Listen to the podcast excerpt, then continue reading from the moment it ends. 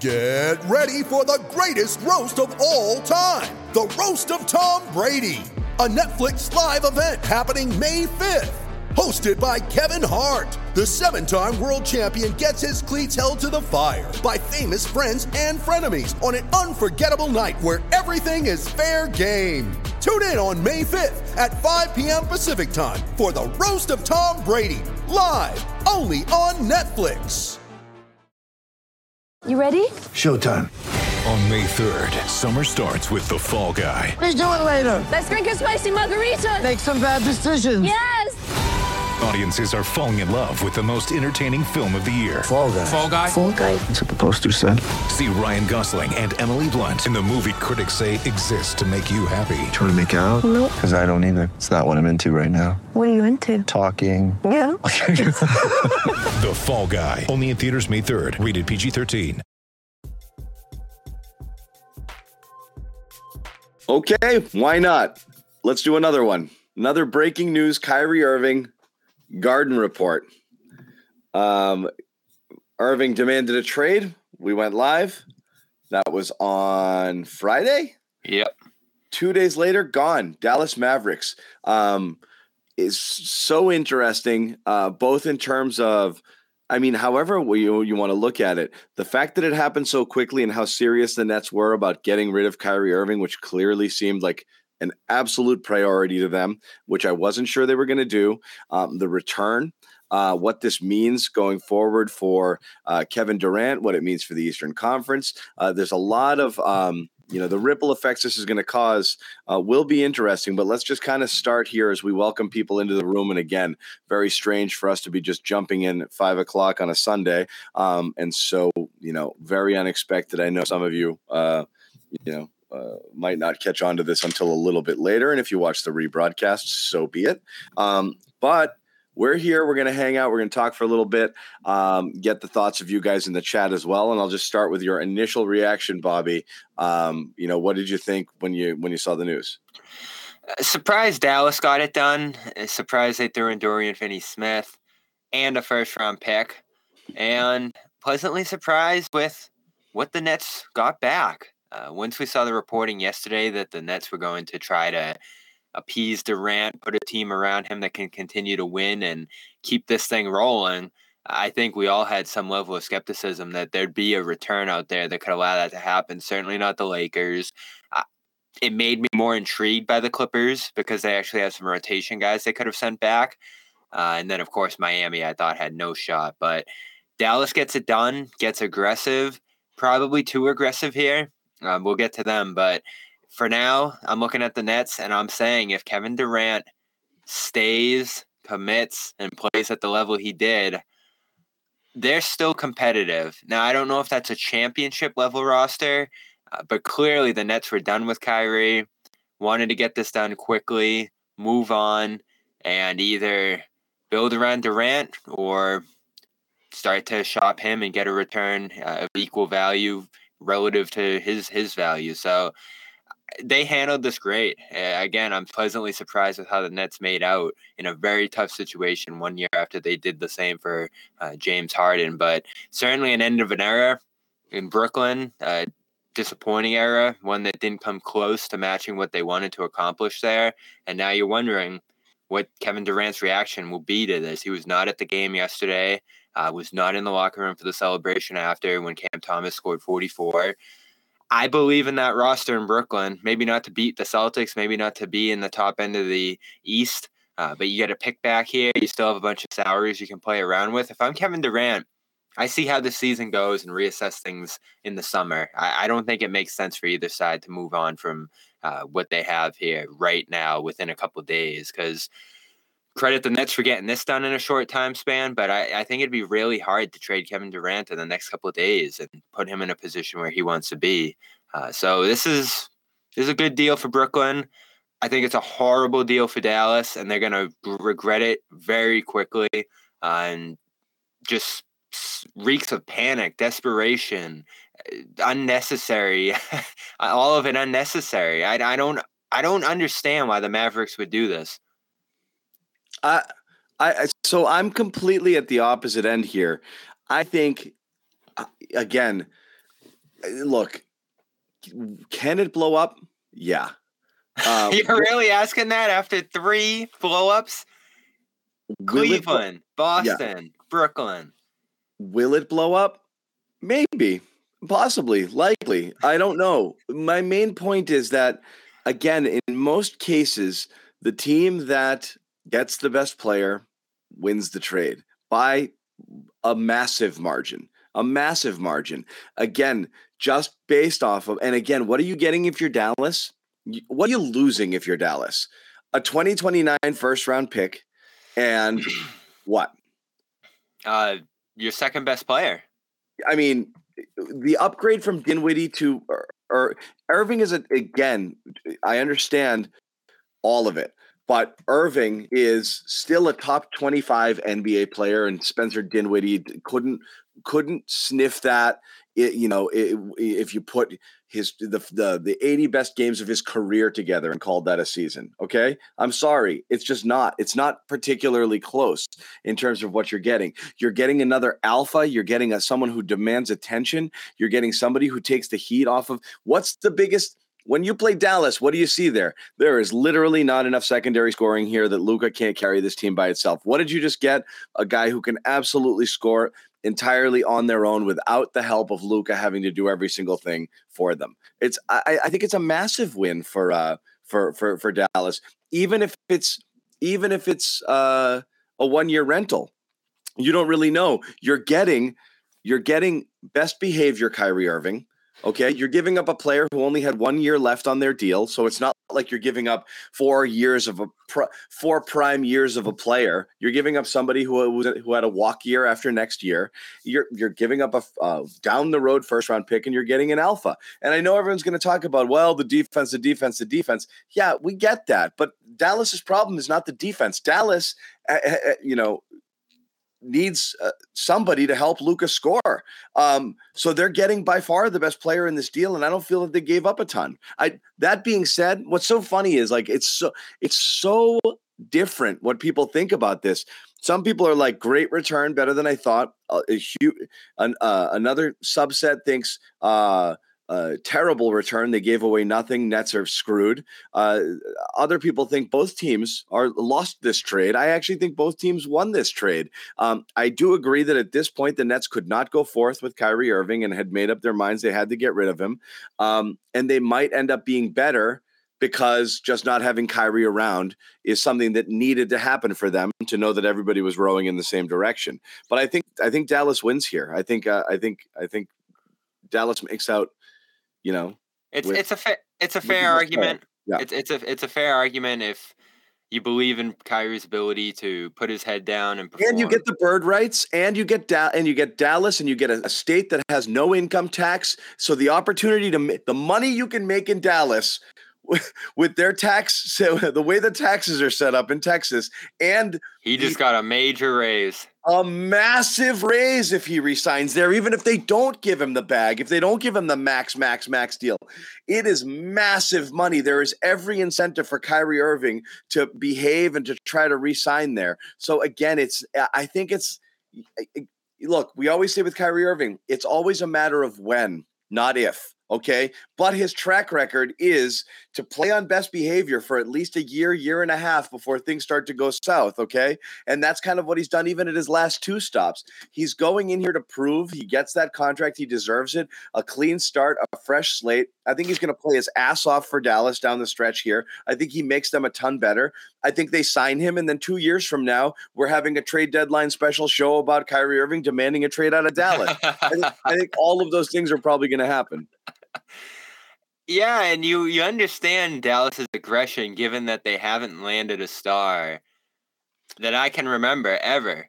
It like this this push they've had through Dwight Howard and uh, Kristaps Porzingis failing and all these different risks they've taken to pair Dirk Nowitzki first and now Luka Doncic with a star.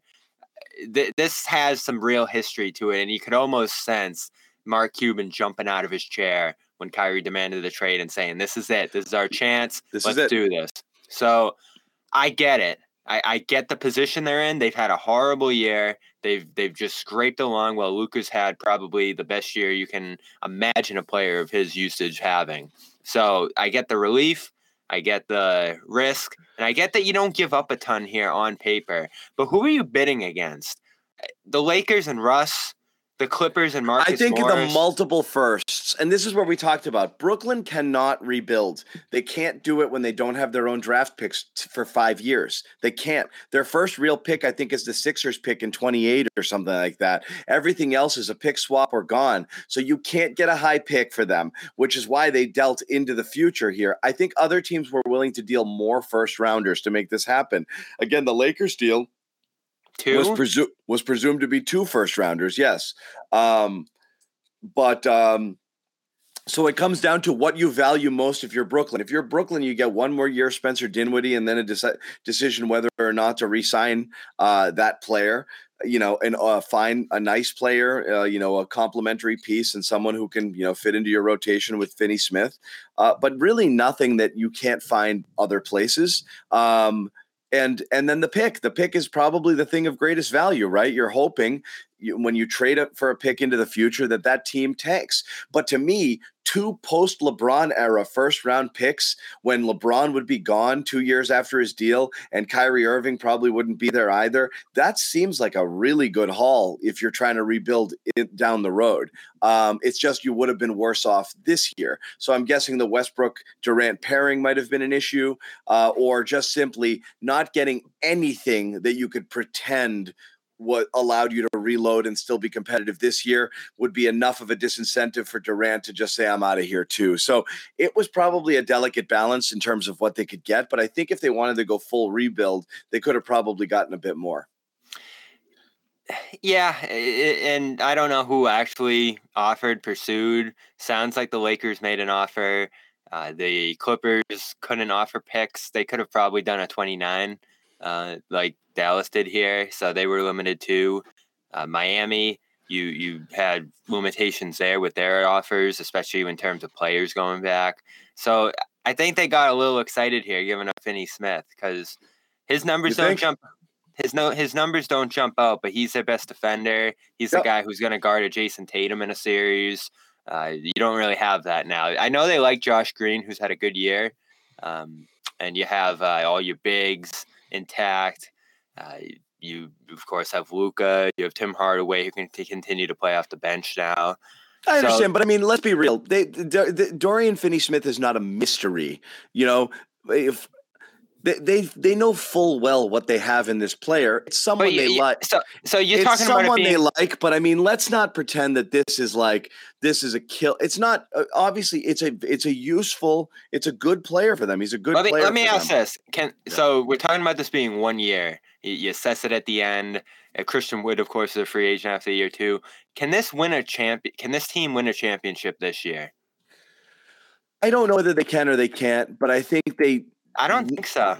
Yeah, I, I don't. I, I would say they certainly could not have before, and I think this ticks them a little bit closer. Who says that they're necessarily done? I'm not really sure. Um, I like Dorian Finney-Smith. Uh, I like the two way. Uh, you know. Uh, uh, you know the, the What the, a he for the. Nets, by the way. I can't wait to get to them. huh? I can't wait to talk about the Nets, by the way. But So I, I I mean I think he's a useful player. Like I said, is I think it's a win-win. I think Dallas gets closer to what they want to be, and the Nets are able to. Remember how I've talked about in the past trading a player. I, I and again I know this what I said at the start of the show. The team that gets the best player usually wins. It's just Kyrie comes with so much baggage. You can't say that unequivocally in this case.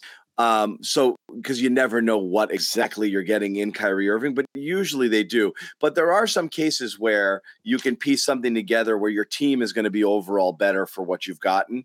I don't know that that's the case for the Brooklyn Nets. I think that these guys are okay, but you know, who's replacing Kyrie Irving? Like, I mean, you know, assuming that he played, you know, I mean, again, we have to point out that the, the Nets were better off if Kyrie Irving were happy and they played it out.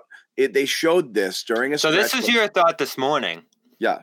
And so that was still my thought is my thought was Brooklyn would do what they did. I thought it was possible, Brooklyn would do what they did with Durant, make every earnest effort, but have a, a, relatively high asking price, not be happy with anything that came back, and then put it on Kyrie to either pout, take his ball, and go home and quit on the team, or play it out because he needed to prove to the world that he was worthy of a large contract going on, going out.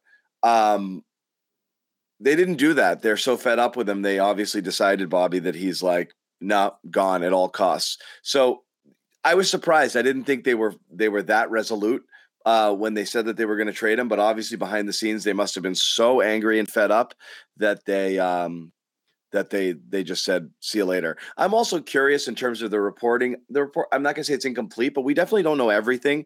Uh, we do know that there were you know reported stipulations in whatever contract they offered them, offered Kyrie that it might have been a shorter deal than what he wanted. That some of the guarantees weren't guarantees because of these stipulations, and that's what he balked at, and that's what led him to uh, request this trade.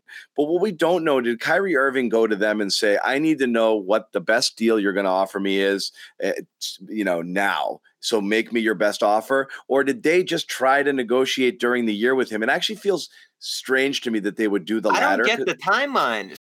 When you need mealtime inspiration, it's worth shopping Kroger, where you'll find over 30,000 mouthwatering choices that excite your inner foodie. And no matter what tasty choice you make, you'll enjoy our everyday low prices, plus extra ways to save, like digital coupons worth over $600 each week. You can also save up to $1 off per gallon at the pump with fuel points. More savings and more inspiring flavors make shopping Kroger worth it every time. Kroger, fresh for everyone. Fuel restrictions apply. So, Wednesday, so the timeline is weird. Somebody Wednesday, decided that this was the right time to ask for it. I think I'm I believe it's more likely it was Kyrie than the Nets who just said, "Let me let me try to let let me present a contract that I know is going to piss him off in the middle of the season." I, I can't believe they did that voluntarily. I think he must have asked, demanded it, and said, "What can you guarantee me now?" Because he wants to go somewhere with his bird rights and have them pay him a max deal, and that's what he wants next. That's what he wants, and I have to feel Kyrie uh, uh, kind of pushed them to this to, to the brink here. Not that they just were like, oh, let's just offer him two years with a bunch of stipulations, thinking it would land well. I can't believe that that's what happened. Yeah, and that's where the timing does make sense because if you're the Nets, you could get the most for him now because teams take on those bird rights and you don't have to do a sign and trade where the other team gets hard capped in the offseason. Yep. So if you let it go the offseason, you potentially lose him for nothing at that point. Yeah. And you certainly got much more than nothing in this in this spot right. here. But going back to Wednesday, of course, his last game with the Nets now in Boston, the the 50 point loss nothing seemed out of the norm. And even go back to that press conference that we played that night, he's talking about figuring it out, uh, thinking that they can baffling, right? Celtics, yeah, and that like they're gonna circle back and be ready for the next matchup and blah blah blah blah blah. Everything forward facing, and then the next day he's gone. Uh, he demands the trade, or two days later. Yeah, I I don't know what happened in between those two two dates and maybe there was something developing behind the scenes that whole time of course he did play very passive um, uh, in that game. It's strange so strange. Obviously uh, potentially an end of an era in brooklyn that had so much can hope. you call this an era? Yeah it's, it's a lot happened certainly. I love the new york post back page that uh, that bob ryan posted on his twitter page They've had some great ones this year. Yeah. Uh, this this is this is unbelievable, but I still think they can move forward with the pieces they have now. You think of Spencer Dinwiddie, a player who averaged 20 for them last time he was there. I know before ACL surgery, but he's continued to be effective in Washington and uh, Dallas since he left. They loved him, and now he's back in that point guard spot. You can run your three wing lineup now with Finney Smith, uh, Royce O'Neale, who's been excellent for them, and of course Durant. Nick Claxton's had a great year, and they can play top 10 defense, they've shown. Uh, now you're probably going to be even better with Irving out of that lineup. And you get 44 from Cam Thomas, who, a la Terry Rozier, is sitting in the background all year, angry, just not happy with the situation, probably ready to leave. But Irving asks out, and in his first game back, he comes in and drops 44 on Washington's head and now he has the chance to earn that position. I get why Durant's going to look at this roster on paper and say, "Really?" But if you actually think of how these players can play together with Durant playing at the level he can, I think they're going to be good. Now, of course, tomorrow, Durant's probably going to ask out, and this is all going to mean nothing. But right now, where we still haven't heard from him, I think the Nets can compete. Um, but of course, you had Chris Haynes ominously reporting today that the Suns are going to keep an eye on what happens here. And Yeah. I'm sure there's a little more behind that report than even he's letting on. Yeah, so I mean, again, this is kind of the tricky part: is what is what is going to happen um, with this situation because we have not heard a thing from Durant, and you know, we know that the last one leaked, so I would assume that this one would as well. So I, you're just waiting for that alert that uh, Durant has asked for a trade as well. I don't know. I really don't know. Um, I personally think Durant is more likely to wait out the season and then decide uh, with what they have left whether or not he wants to continue here. I think he probably recognizes the difficulty in, um, you know, being traded midseason and all that that would entail. He is locked up with a contract. He's in the first year of his extension, so there's no urgency necessarily to get it done.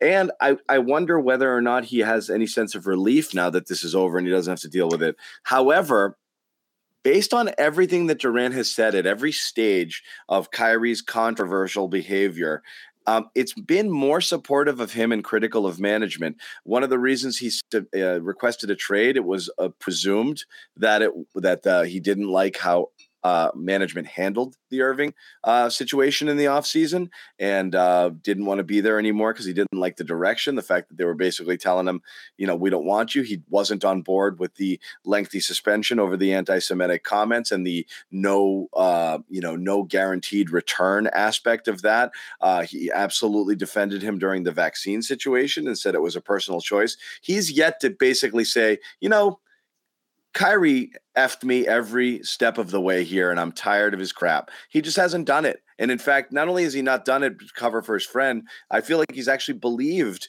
that you know management is more to blame than Irving uh, has been throughout a lot of. Yeah, this. he wanted Sean Marks fired.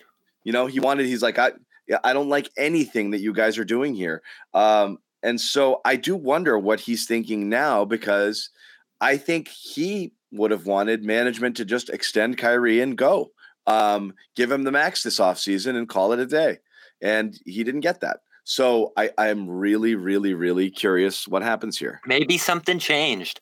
And you had the situation over the offseason, as you talked about, and you wonder at that point, uh, when Durant asks for a trade, the first thing you think of is, is he finally done with Kyrie? And then we learn more about what happened behind the scenes there. And you're like, all right, this is probably more in defense of Kyrie.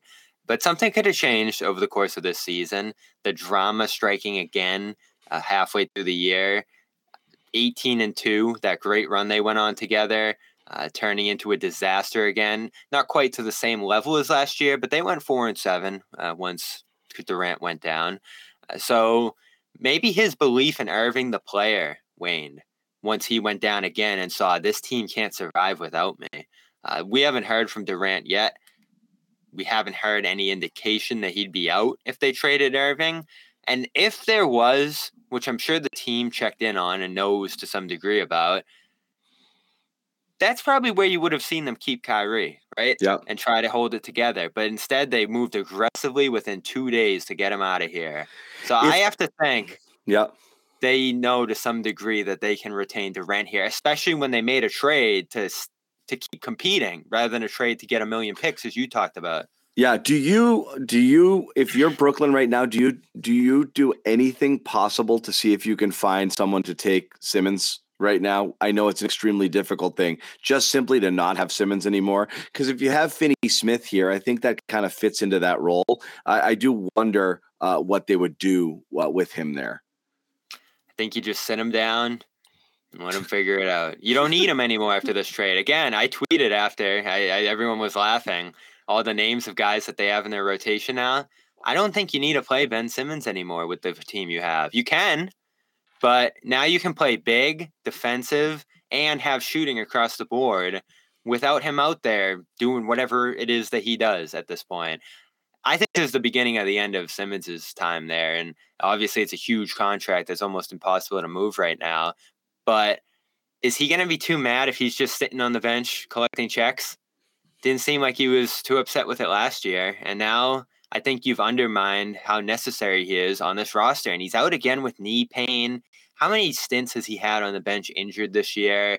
Obviously, the fit hasn't been what they thought it could be. They need creators. So maybe he factors in somewhere in the rotation. But I think in the starting lineup, you start Dinwiddie, O'Neale, uh, Durant, Dorian Finney Smith, and Claxton. And that's a pretty solid lineup, both directions. A lot of big wings, a lot of shooting uh, and you can do a bunch of stuff with that group. So you can't move Simmons to answer that question.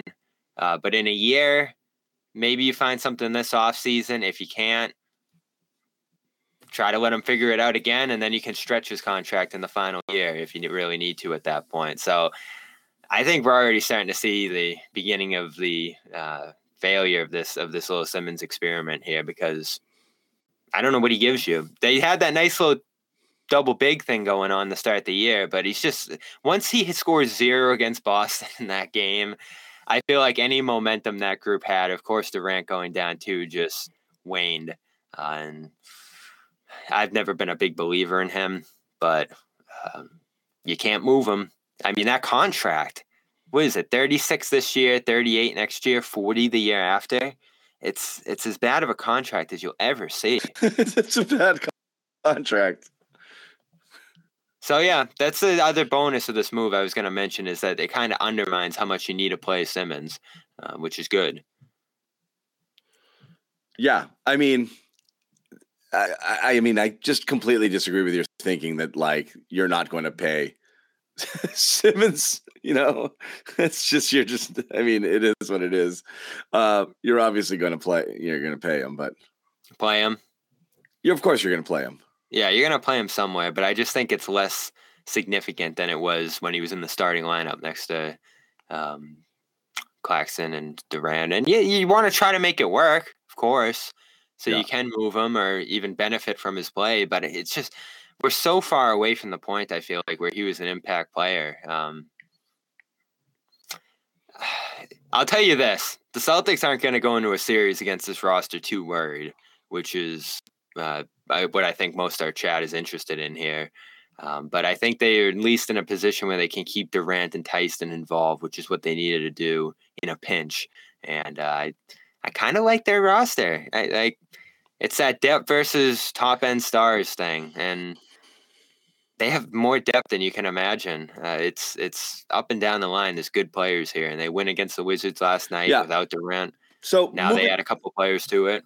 Yeah, I like so, it what's interesting here is, uh, you know, and certainly for a certain, uh, you know, a, a, a, large, large faction of um, Celtics fans is uh, they've they've had Kyrie Irving fatigue in terms of any conversations revolving around Kyrie Irving for years. Many people have. I do at times, but it's so it's it's so hard to not talk about it or to turn away from it uh, because it's just always the, it's always the biggest story. I mean, he's been the biggest story in the league how many times in the last two years? You know, it's just it's it, the gravity that he has with just you know whatever's going on upstairs and all of the controversy he creates and all of the ripple effects um, that it causes league wide. And obviously that affects the Celtics. Why do we talk about it?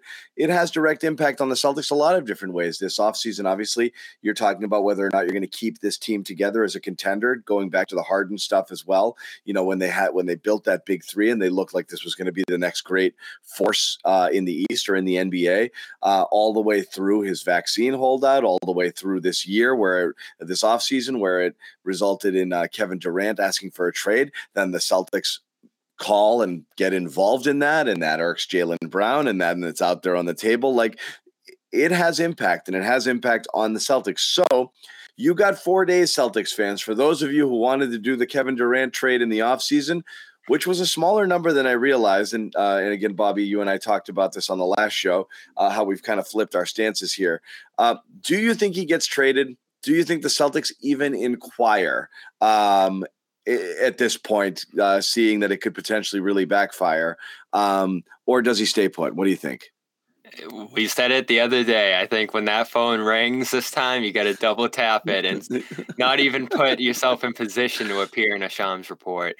They're not they're not going to consider it for a second. And again, I think the goal with this next trade is to keep Durant in town beyond that deadline and try to entice him with a roster that can continue to compete here and have flexibility to make more moves, which is another layer to it. Uh, and I'm thinking, you know, the Suns are the obvious team that you'll hear. They've been reported already. They can do a Mikal Bridges, DeAndre Ayton picks thing that leaves Durant and Phoenix with Paul, Booker, uh, Johnson, maybe in that case, and whoever they can find to play center.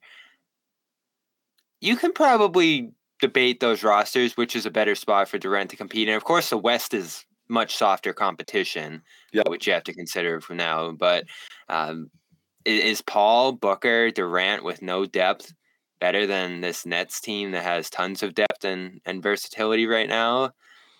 Tough to say. I think you lean Phoenix for sure, but uh, then if you're Phoenix, you don't have any flexibility and you have probably a one, two year window uh, with Paul there, the way his career is starting to trend. I- I'm super interested to see how it's going to go, but I think Durant stays beyond the deadline. And no, the Celtics will not be inquiring. You don't think so? I don't think so. I think they like that they can keep Jaylen Brown long term now with a supermax if if he makes All NBA. Now that is something they'll have to ask themselves: who's more valuable, uh, Brown on a supermax or Durant on this deal that's below the supermax number uh, until the end of it. But it's not just Brown. It's the same conversation we had over the summer. You got to match contracts. There's another player in there. There's picks going out probably, uh, and that's tough. That's tough. Even if you do like Durant straight up more than Brown, um, I don't think there's any incentive to even explore it right now. In the summer, if you lose early in the playoffs or uh, deep in the playoffs, either one, because of how this offense functions, I think you revisit it then. But now, no. Brown is tougher to trade um, in the offseason with one year left. And we no- talked about this too. Why would Brooklyn want Brown when he has one more year on his contract? you don't as much. That's the point. Is like the I think the Brown window was last offseason. Yeah. Um and if you were going to do it, that was your shot. Um and anything after that is you know, right now you are hoping for all NBA uh, and you are hoping for um, you know, you being able to offer him the most money and him wanting to stay here. Um, that's obviously the best bet for the Celtics, and uh, it's obviously what you want to have happen. But you know, it's again that chance of uh, you know- Listen, I I dreamed about it all summer. I love Kevin Durant, and it would have been a dream seeing him in Boston, but they went the other direction, and I think it was a good move uh, in the end. The way this season's gone, and Yeah, the difference between Durant and Irving in terms of how it would be approached if he does request a trade is Durant won't go nuclear and sit out sit out like Kyrie would have. He will he, he will not he will not um, you know use the nuclear option. So I think the Nets know that, and I think he'd have to throw an absolute fit right now and say I'm not playing another second for you guys in order for them to have to take the best deal available. yeah, in which that case, contract that contract gives the Nets a ton of leverage with how it, long it is. It does. So Durant has to throw a hissy fit. But if that happens, it's I don't know how you don't at least put your best offer on the table if you're the Celtics. Um, you know, and if it doesn't happen, it doesn't happen. But if it's gonna happen and it's he's got to go and he's got to go by Thursday, you know, I I think you got to talk about it. Um, I think you got to talk about it. then you're then you go through another week of uh, Brown tweeting and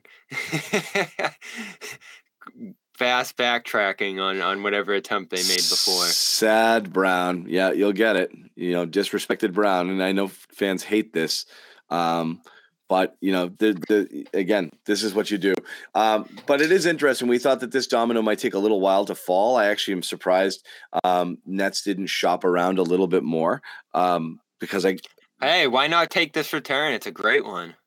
if you say so, I I, I find it hard to believe that uh, um, if you hold out a little bit longer, you can't get some team. I mean, Again, we're talking we're talking about Lowry from Miami, Westbrook from LA, or like Morris Mann and Norman Powell from the Clippers. Uh, I think you got the best of what those four teams could have offered. There wasn't a big Irving market, Uh, so I think you're thrilled with what you get in a short time span here. If you're Brooklyn and you move forward and keep trying to win. And you're under the radar now. How great is that? No more back pages, no more CNN segments. Jacque Vaughn gets to coach this team of really good players, wait for Durant to come back, and stay in the race and hope for some breaks in the playoffs that uh, allow you to go deep and compete and use Durant's uh, enormous abilities to uh, compete with just about anybody out there. So I like where they're at. I think, as I said this morning, John, I think they were done with Irving. They were just ready to move. Clearly, they, clearly. they tried so many times to make it work, to focus on basketball and end the nonsense. And as you said, this one wasn't the team saying, let's get this done now, let's get this contract sorted away. Irving, for some reason, ramped up the pressure. And that, that that in itself is another big distraction, another big controversy. And so they said, all right, let's wrap it. We're done. Yeah, again, I'm surprised it happened this quick because I figured they'd get a little bit more leverage. And that might be even to squeeze a teeny bit more out of Dallas. What's Dallas going to do? And again, here's the thing. I guess if you're afraid that Mavericks are so aggressive in a trade that they may go after someone on Toronto, they may go after somewhere else. And you're right. Once once if Dallas moves any pieces to try to get better this year and and you've lo- you've lost that dance partner, uh, then you might be stuck. Um, so it speaks to what you said earlier, how badly they wanted him gone, and which was really badly. So, I mean, the the the the level of how fed up they are, and well, it's super interesting to me. The one, you know, it was subtle, but a real telling sign was, uh, as I said, Jacque Vaughn in that press conference the other day when asked how he feels about it, and he was like, "This is an interim coach, a guy who you know wants to kind of." Keep the players liking him and stay relevant and be able to, you know, whatever. Um, and uh, to flat out say, like, I, am of the belief that if you're here, you got to be here. And if you're not, you're really kind of, you know, screwing everybody. So I, I, hold everybody to that standard one through 17. If you're choosing not to be here for whatever reason, you're quitting, you know? Yeah. And, Yo, and Kyrie, quit, Kyrie quit on them, just like Harden so Kyrie, He threw a fit and, and, and, and threatened and to sabotage an entire season because he wasn't going to get what he wanted. And in a world where, you know, in a team game where you're supposed to be, you know, it's all about team over me. Uh, for him to just do that right now was, you know, just, what's great too. I yeah. love this, and obviously I've gone, you know, back and forth with my New York friends over over the last couple of years here, who look at the way Boston reacted to Kyrie leaving and the crowd antics and all those different things, and we're like, Boston being Boston, but let's see how Barclays Center is going to welcome Kyrie back next year. yeah. You think there'll be Kyrie sucks chance in, in Brooklyn? yeah. I think there will be. Yeah. So, I don't know. That's where we're at with it. Um, uh, it's, you know, it, it, there's so many things you say about Kyrie and they're all true. It's just amazing that it, it's, it's, it's both so remarkable that he would behave in this way and also so unsurprising um, because it's just what we've come to expect. I'm amazed there's anybody out there that can defend him at all anymore. Um, I really do feel like this was a last straw, like across the board, where I think he lost whatever few people he had left because there was nothing. There was no excuse on the other side of this that anybody could have thought was valid other than I just want you to give me exactly what I want. And if you don't, I'm going to throw a tantrum, hold my breath, take my ball, and go home. That's what he did. He's gone. So again, the Durant. Unbelievable. What can he say tomorrow when he, I don't know if he's going to play in Utah tomorrow. What can he say when he shows up and they ask, you wanted all of that. You wanted to go back to New Jersey to live at home. You like these were the things people said to defend him. Remember? Oh, yeah, he, you know, he had a bad couple of years with everything. he changed his mind, and oh, you want to play with Durant, and you know, like all these different things people would say to defend him. He just threw it out. He he betrayed his friend Durant and left him high and dry here. He left home to go to Dallas, and after all the talk on Wednesday about how they're going to figure it out and compete, he just leaves. Yeah. It's Boston all over again. Yeah. He just leaves. Uh, it's uh, just did it again. And in this case, this is the this one he brought people along with him. I mean, the uh, he brings Durant with him, then to appease the two of them, they go out and they get Harden, and then everything just falls apart after that. I mean, it's just a, an absolute wrecking ball of a situation. So yeah, buyer beware for sure. And Harden saw something. We still really don't know what. Of course, it was the vaccine headliner, but Harden saw something in a year to make him say, uh, "I gotta go." Yeah. I gotta get out of here fast. Yep, he definitely did. I I'm- I, I don't know what it is. Uh, so I guess uh, you know, as we said, the last thing is the Durant. Uh, tr- tr- uh, just to put you on the spot, but we're gonna wrap it. But do you believe that he is gone? No, I think he's staying. I think he'll stay till the end of the year, reassess in the offseason, and then they can make a more complete move to trade him and rework the roster at that point. And I think they'll be competitive. I do. I, I think you have a team that's more in position now to be reliable across the board and fit alongside Durant than Irving's unreliability uh, allowed for. So I like the move. I like the Nets going forward. I like their coach a lot, as you just said. I'm glad you brought that up, John, because that was a great point from yesterday about how he defended his roster and players against Yeah. Irving. I also heard Ed- Edmund Sumner on the radio after that game saying, hey, you know, we're just trying to focus on basketball and then forget about all that other stuff. So uh, they're going to move on past this defiantly. I think I love that Dinwiddie's back. He was a real vocal personality and face of this team during those rebuilding years. And then, of course, during that first year when Irving was missing and Durant was rehabbing. Uh, so I think they're going to have a lot more uh, to play for there now. Um, I think they're going to have like a real defiant um, response to this, especially the younger guys on the roster like Thomas who were buried. And I think Durant's Durant, and I really think he has still has the ability to carry a team like this. So I'm excited to see them move forward without all the drama and nonsense. Because obviously, I hated talking about this team. I hated the whole avoid them thing last postseason. Like the whole Irving Durant thing on paper and what the potential is just flew out the window a long time ago. And I think that, as much as anything else, is why they said, let's just be done with this, move on, and try to figure out something else here. Okay. Um, so whether or not the Celtics, I guess this is the last thing. And again, this is a story um, that we're going to, uh, you know, need to, you know, that we're going to be talking about the next few days. I, it's less about uh, are the Celtics going to go out and trade for Kevin Durant? Uh, you know, uh, that seems it was improbable in the offseason when you had all offseason to figure it out and to do it. More improbable now, also given the fact that the team is playing, you know, well, I mean, obviously the season is going well. The team's a little bit inconsistent right now, but they're dealing with some stuff. But it seems now that you've seen some of the pieces work together the way they have, it seems less likely in the way they came out of the gate and they they, they looked like a, a championship, a title favorite. But do you believe the Celtics have to do something? I'm getting there. I think so. Eh, I- see the offense slipping the way it has. I- I see their reliance on the three point shot, which isn't the worst thing. But the way I go about it is if you're going to rely on threes to that degree, try to go out there and add some shooting. So I get more intrigued about a guy like Malik Beasley who can shoot eight threes a game and hit them at a high rate uh, off your bench. I know it's really expensive and you'd have to consolidate Yeah. everything on the bottom of your roster. Yeah. But if you know, do you do you consider Kornet, Jackson, Pritchard, and Gallinari for Beasley, who has a player option next year? It, that could help you. And I know you need some big man reinforcements too, but that's something you could potentially find on the buyout market. Trading Kornet would stink in that sense, but I think there's moves like that out there. I'm in big favor of trading Gallinari.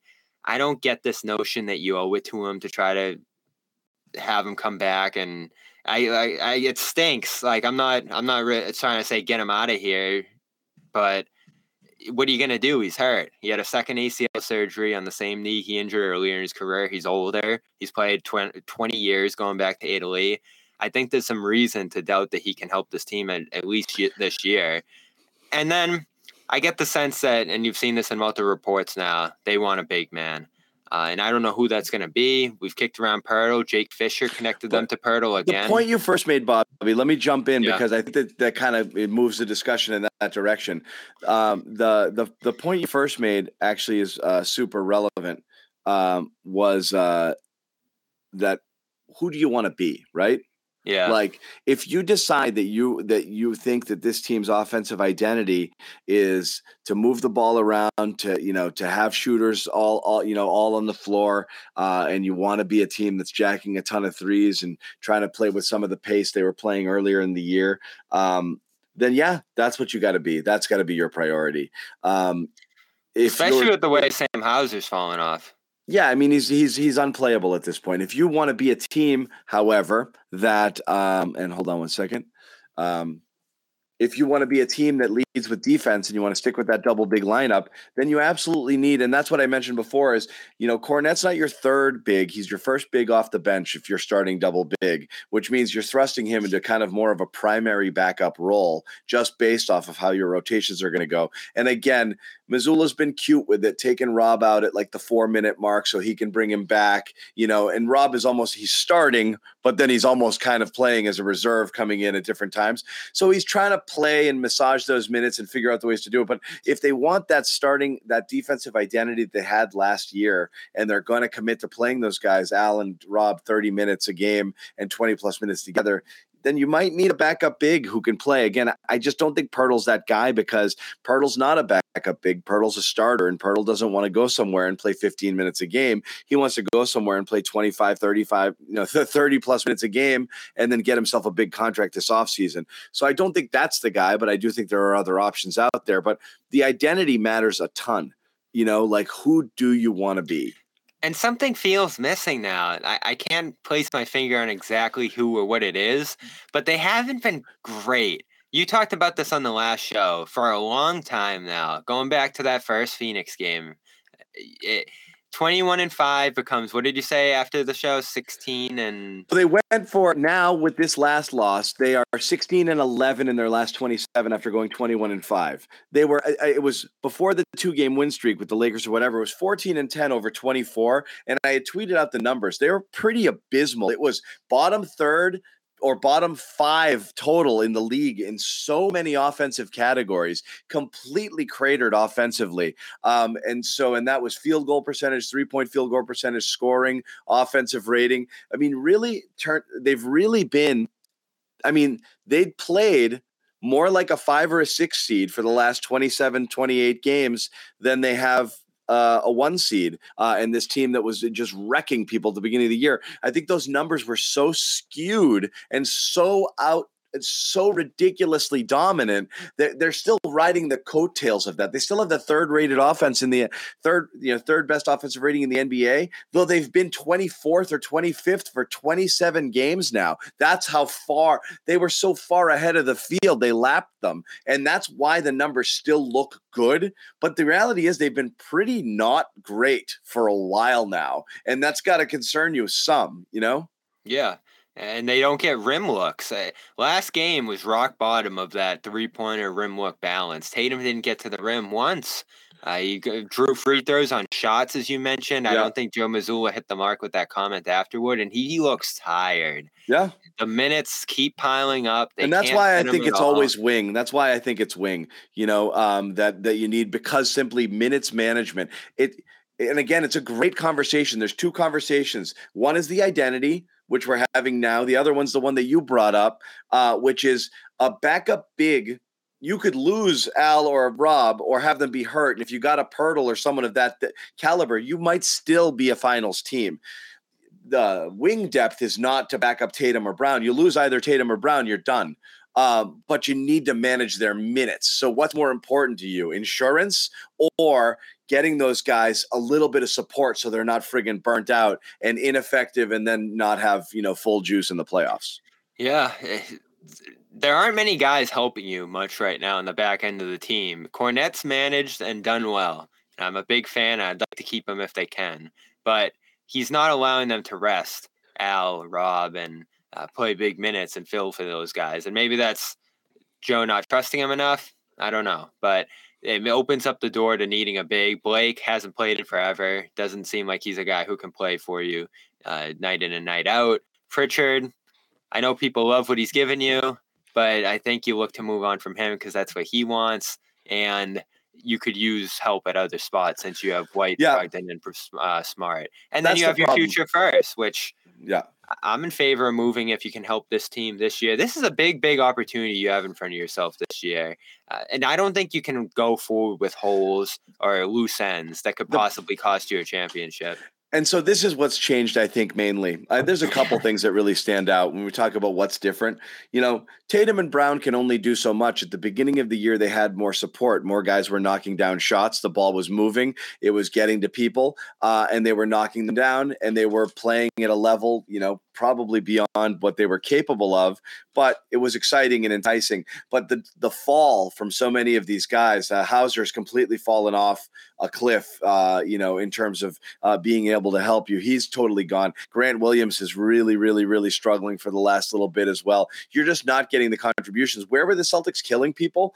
That Second Tatum in the that Tatum in the bench lineup for so long was just stomping people uh, and you know and, and it was just unbelievable and that's why you know that the on off numbers are still so startling when you look at them with Tatum when he's on and Tatum versus when he's off um uh and they're just not getting those types of contributions. So those guys have to carry so so much more. You eliminate mark you remove Marcus Smart from the equation and they're really really hurting right now. I think not having smart makes everything seem worse and more desperate lately because the offense looks so rudderless. As we talked about sub sub 100 points three times in their last six games after having only done it twice um you know in uh, you know uh, in in the in the season prior you know in any games prior.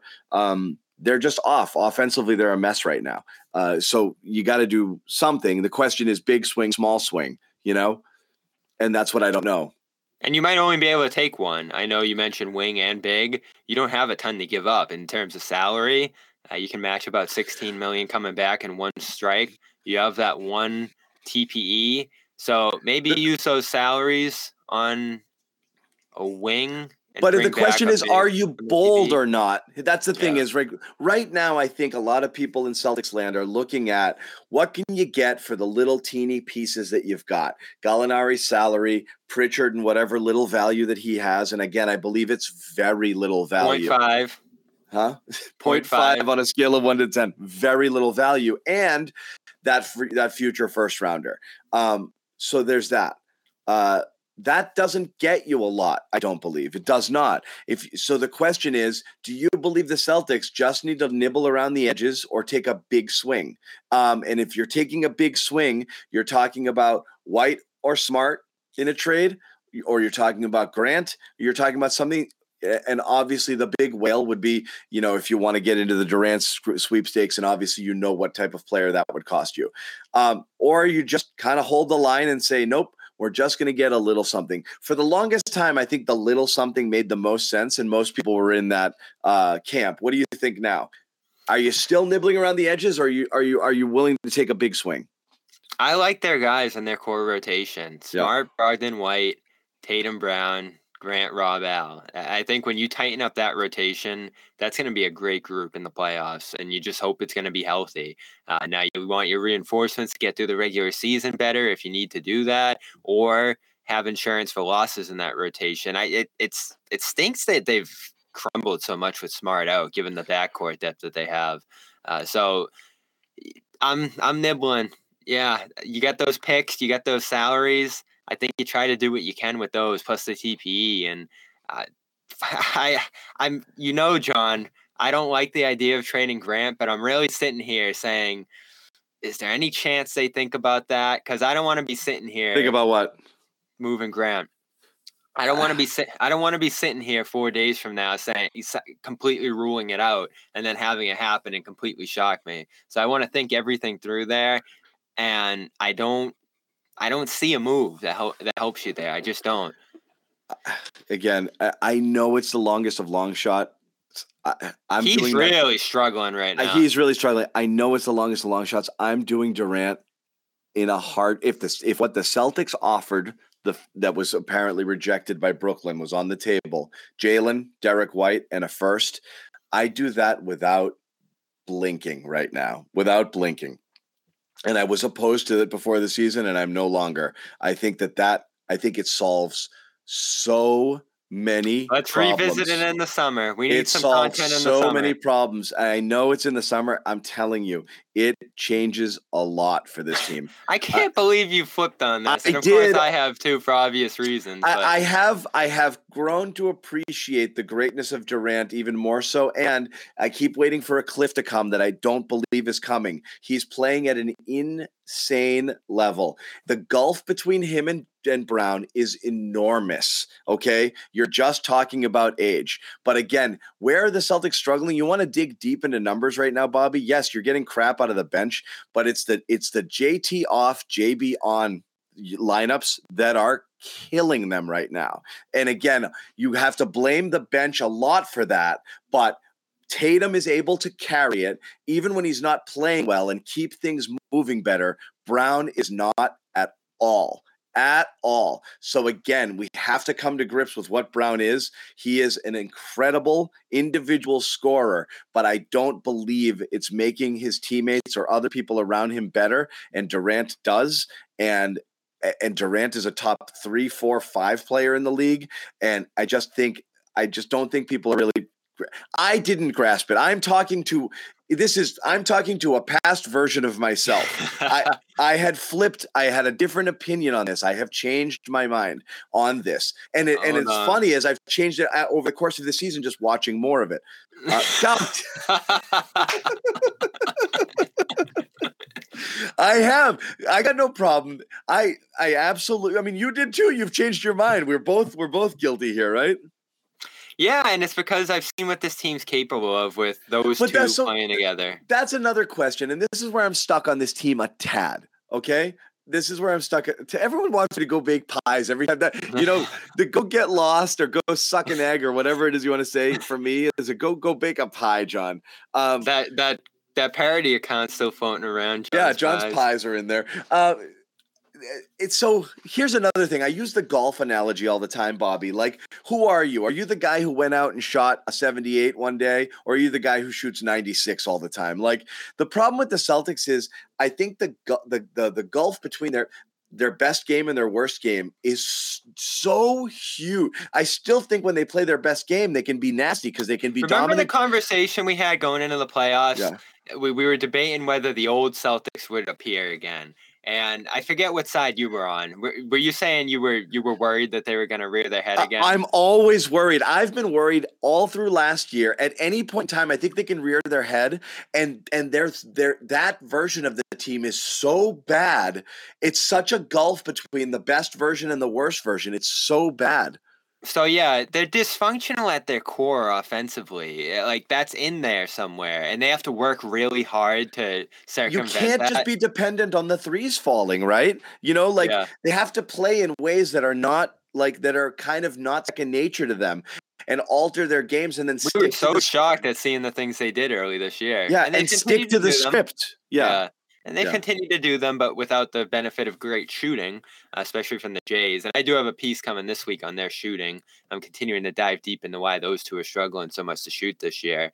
Um, so that's one of the bigger reasons I wanted Durant is because I thought his ability to just knock down shots from anywhere when you toss him the ball would be such a great uh, counter to some of their deficiencies offensively. Like you get in this big rut, your threes aren't falling, uh, your your ball movement stalls, and you're getting a little bit stagnant. You just throw it to Durant at the elbow, and he's going to hit a shot or on the baseline, and that's just what makes him so valuable and still makes him this top 10 player in the league is that he catches the ball, pulls up, and hits over anyone. That waned a little bit in that series against the Celtics last Yeah. year, which is I think what worried people It did. but he's come right back and done it again this year. Now he's hurt again, aging. One of the things that makes you great as the Celtics that you lose a little bit is kind of that young, dynamic burst that you see from them at their best. And part of that's their defense, too. Their defense is so good because they're just so young, long, and athletic. So it's that trade off right now. Is your defense, ball movement, and transition game enough to win a championship? Or is the offensive deficiencies going to stall? And It might be. That-? That's the thing is you might do nothing. It, it all comes down to what does Brad feel, right? You make you he may say, think. Here's here's my thought. Go ahead. Try yeah. it for one more. Try it for one more postseason. again, you're looking back at last year saying you could have lost in the second round very easily. You Yep. were one shot from losing in round three, and you weren't close to winning the finals. Try it one more year, and then I think it's more likely than not that Durant's going to be available this summer. Knock back at that door then if you need to. But right it- now, I think yeah. you give this team a chance. Yeah, I mean, I'm not into that or not. Ultimately, it's not a matter of, well, they went to the finals last year. It doesn't matter today that that happened. It doesn't. That's the reality. As you said, some of it is circumstantial. There are other times they probably had really good, te- like Brooklyn's team that didn't get out of the second round two years ago might have been the best in basketball, but obviously they had injuries and X, Y, and Z. That's not it. I mean, they got there, they got there. That's great. There's no guarantee you repeat. You assess the here and the now. For a period of time during the year, they were playing like the best team in basketball by miles, okay? Um, and ended up being difficult to sustain. And now you're seeing a version of this team.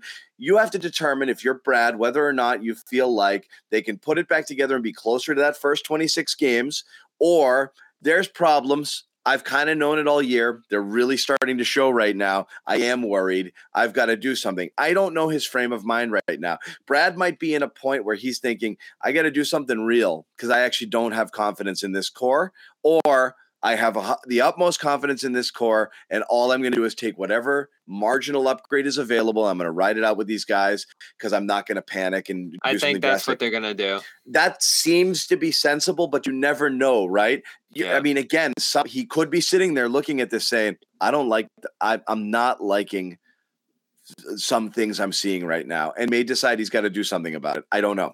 You, you really don't know. And he So- moves in such such secrecy. He's that- yeah, these furtive moves. You never know what's going to happen here with Brad. So I am, I am, I'm curious, but And that's um, why I'm trying to think of every scenario because we could really sit here and end up being surprised on Thursday. It's always that chance.